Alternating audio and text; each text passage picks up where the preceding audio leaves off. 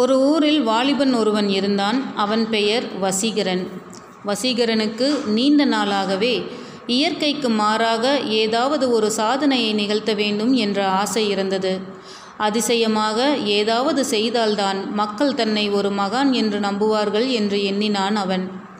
வீட்டை விட்டு புறப்பட்டான். இமயமலை அடிவாரத்திற்கு போனான். அங்கே கடும் தவம் புரிந்தான். கடுமையான யோகாசன பயிற்சியில் ஈடுபட்டான். ஒரு நாளா இரண்டு நாளா இவ்விதம் 20 ஆண்டுகளை தவத்திலும் பயிற்சியிலும் கழித்தான். கடைசியில் ஒரு நாள் காரியம் கைகூடி வருவதை உணர்ந்தான். ஏதோ ஒரு அற்புத சக்தி அவனுக்குள் தோன்றியிருப்பதாக உணர்ந்தான்.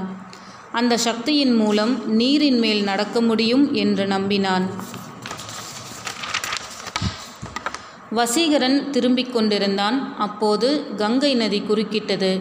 ஆனால் அவனுக்கு அதை பற்றி கவலை இல்லை.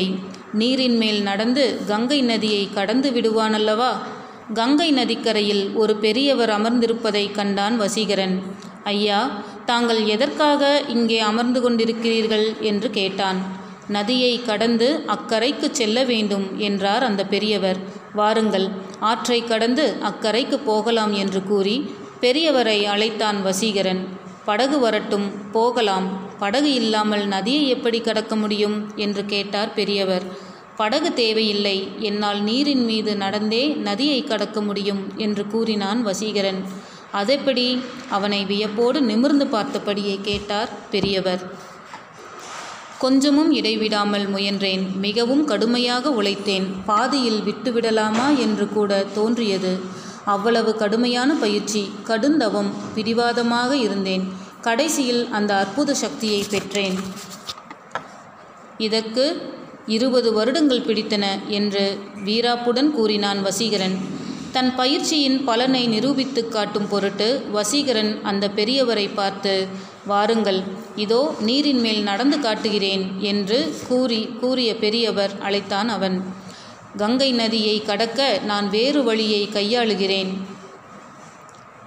படகுக்காரனிடம் 10 பைசா கொடுத்தால் போதும், அவன் அக்கரையில் கொண்டு போய் விட்டுவிடுவான் என்று கூறினார் பெரியவர். அப்படியானால் என்று கேள்வி எழுப்பினான் வசீகரன். நீ 20 ஆண்டுகள் முயன்று சம்பாதித்த சக்தியின் மதிப்பு வெறும் 10 காசுகள்தான் என்று கூறினார் பெரியவர். அப்போது நான் நீரின் மீது நடந்து விடுவேன் என்று கூறினான் வசீகரன்.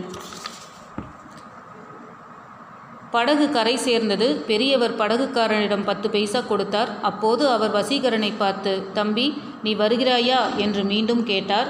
மீண்டும் வசீகரன், நான் நீரின் மீது நடந்து வருவேன் என்று கூறினான். இயற்கைக்கு மாறான சாதனைகளுக்காக வாழ்க்கையின் நேரத்தை வீணாக்குவது முட்டாள்தனம். அதில் பயன் ஒன்றும் கிடைக்கப் போவதில்லை என்று கூறிவிட்டு சென்றார் அந்த பெரியவர். மகானாகலாம், அற்புத சக்தியை பெற்று நீரின் மீது நடக்கலாம் என்று முட்டாள்தனமாக 20 ஆண்டுகளை வீணாக கழித்துவிட்ட வசீகரன் ஆற்றின் மீது நடக்க முடியாமல் அடுத்த படகை எதிர்பார்த்து காத்து கொண்டிருந்தான்.